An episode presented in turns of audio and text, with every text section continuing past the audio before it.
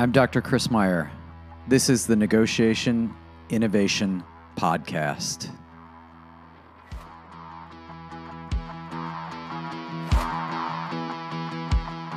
Hey, here we are again. It's the Negotiation Innovation Podcast. A couple of things that I want to point out for you. For those of you that have been following me, thank you very much. I do appreciate it. If you're new to this, start at the beginning of this year. I walk through the process of strategic negotiation. I give you some ideas. I break down some of the processes that we go through, whether consciously or unconsciously. We are going through these processes in our negotiation. If you go into a negotiation without a strategy, you're at the mercy of circumstance, you're at the mercy of context, you may be at the mercy of somebody who came to the negotiation with a strategy. So make sure that you're clear, make sure that you have a good idea, make sure that you have a good strategy. It's a long survey that I went through. It's a long process. So it starts at the beginning of the year. I think it takes 14 weeks to get through, so 14 episodes of strategy in negotiation. If you haven't gone through that information, check it out. Check it out. I put a lot of thought into how to break it down so that it was easily digestible in a way that you can implement immediately. And subscribe.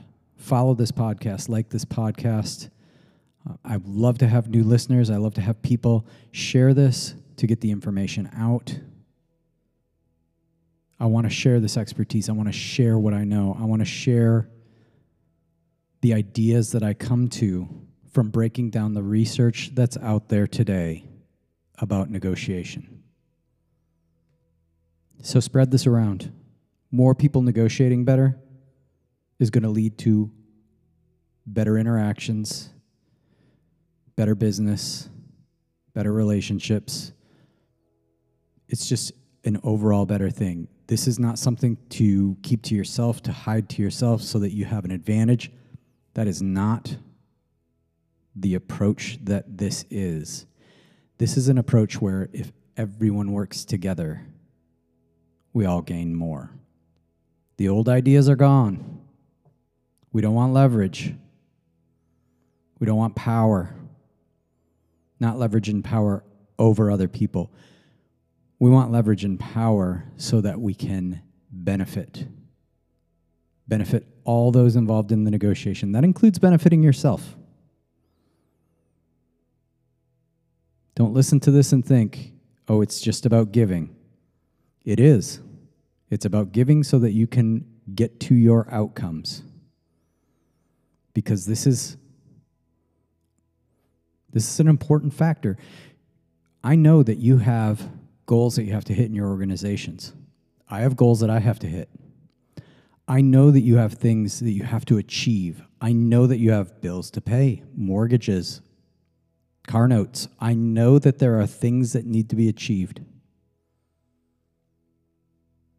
This is just a better way to achieve those things. And so I am going to unashamedly tell you that the idea for this week's podcast came while I was sitting in church on Sunday. And sometimes the sermon pokes me in a way that I think this is apropos to what we know about human interaction. And I don't know that the pastor up front, I don't know that he thinks about it in that way, because he's thinking about human relationships for sure, but I don't know that he was thinking business relationships when he gave the sermon on Sunday. Pastor Ryan, if you were, let me know. If not, know that this is what I got out of the sermon. I know there was some good stuff in there about Jesus. But there was also some good stuff in there about human relationships and how we can use our faith, use what we think in the world, and apply that in our human relationships. And so right off the bat, you are going to see that in our interactions, we are colored, we are biased by our belief structure. And if you think that you are not biased by your belief structure, you are lying to yourself. Everyone is biased by their belief structure. That belief structure comes from not just the religion that we follow, not just the God that we worship, but it also comes from our upbringing, from our family, from our ethnic background, from our circumstance, from our context, from the city that we grew up in, from the place that we grew up in, from the people that we grew up around, from the school that we went to, from the movies that we watch. All of that impacts you. So right now, think about it. Admit it to yourself. I am motivated, I'm impacted by the things that impacted me. And so for me, it was Sunday sitting in church. And we were talking about rules, which I think is a very interesting topic. We were talking about rules and the relationship, and how without a relationship, the rules are meaningless. They are frustrating. They are a nuisance. Think about it. If you don't have a relationship with your family,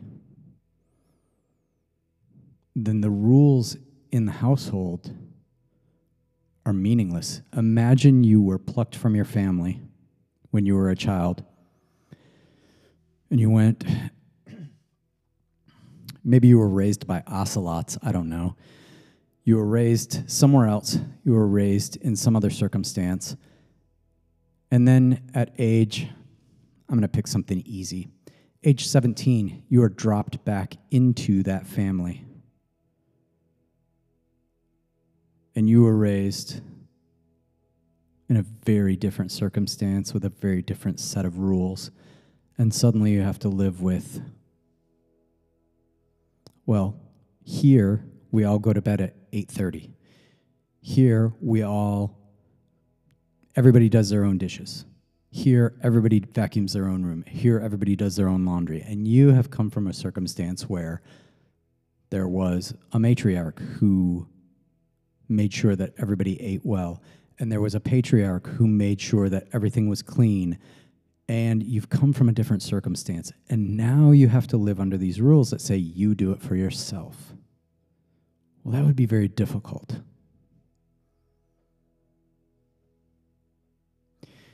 In church, we talked about the rules that were given in the Bible, specifically the Ten Commandments, among other rules, but imagine that you don't share the faith that I have. You're not a Christian, and some of you are not Christians, and that's, I'm not here to tell you, I'm not here to proselytize or tell you to change, but if you're not Christian, or imagine you're not Christian, and then you have no relationship with the God that I have a relationship with, and you're given specific rules that say, do this, don't do this. This is how we live. These are things that we don't embrace. That would make it really tough. That would make it difficult to follow those rules if we don't have a relationship, if we don't have an understanding of the background of where it comes from. And that's really what the relationship is. That relationship allows you to understand the background that dictates the rules.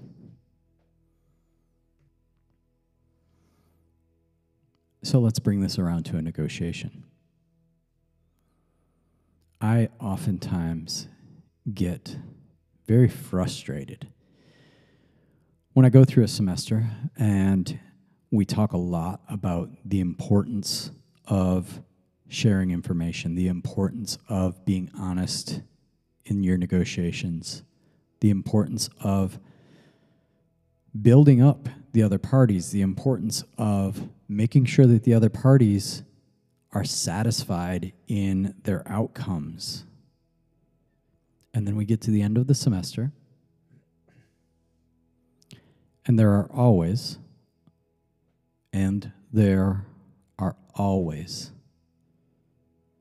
students who come to me and say, but in this instance, what I really want to do is beat the other party. In this instance, what I really want to do is dominate the other party. In this instance, what I really want to do is make sure that I win, they lose. I don't care about their outcomes. I don't care if they get anything out of this. I don't care how badly they're hurt in the negotiation as long as I get what I want. And it really frustrated me for a long time. But then, sitting in the pew on Sunday, it dawned on me. There's no relationship in the negotiations that these students are describing. If we don't have a relationship, the rules of engagement are meaningless. In our negotiations, if I go into a negotiation with someone that I don't have a relationship with, it's really easy to look at those rules and think, I don't need those. I don't care if you get an outcome. I don't care if you're hurt. I don't care if when we walk away from this, you don't want to do business with me anymore. And it comes back to the lack of relationship.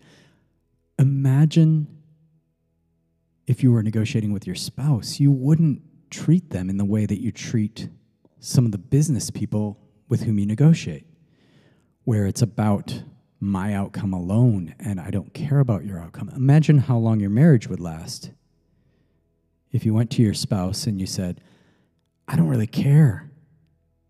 I don't really care about your outcome. I don't really care about how you feel about this. I don't really care if you want to continue to do business after this interaction. I don't care. I'm here to get my interests satisfied. I'm here to get my needs met. I'm here so that I win. Imagine how your kids would look at you if that's how you negotiated with them. You're going to take out the trash because I'm going to win. Oh, okay. It's not how we interact with people with whom we have a relationship, because within the relationship, we can understand, oh, there are some rules, and the rules are here so that everyone can benefit. The rules are here so that when we walk away and the meeting is done, the interaction is done, we walk away in a better position than we were when we walked in the door.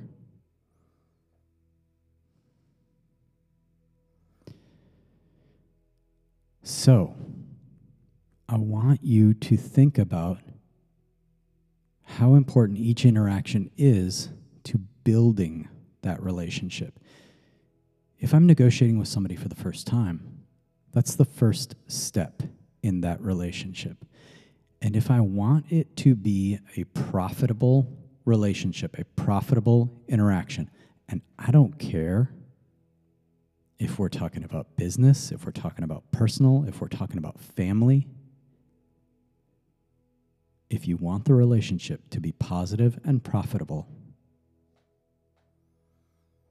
the initial interactions also need to be positive and profitable. We have to have interactions from the start that look like interactions of people that have an ongoing relationship. That's how we get to that higher level. That's how we can take our relationships and leverage them for gain. Leverage them for, and I don't mean in a nefarious way. I don't mean use people for your own gain. I mean use people for what they are. They are important, integral parts of our interactions. They need to be treated that way so that we can take these interactions, leverage the interdependence, and get something together that we can't get without each other. The importance of that relationship is belied by the way that we ignore the rules at times. So think about this when you're thinking about the rules in your relationships. Embrace rules that you want the other party to embrace as well. And I know you're saying, oh, Chris, this sounds familiar. Yeah, it's the golden rule, right? It's the thing that says, I'm going to treat you in the way I want you to treat me. It's also game theoretic. We can go back to Axelrod and tit for tat. It says the same thing as the golden rule. But what we want to do is we want to implement the rules at the beginning. I'm going to treat you this way. In return, you treat me this way. And together, we'll take this relationship and we'll get more. Thanks for listening to the Negotiation Innovation Podcast. I would appreciate it if you would subscribe, rate, and review this podcast so that I can reach a wider audience. You can find more information about these ideas on my website at MeyerNegotiation.com. Thanks. See you next time.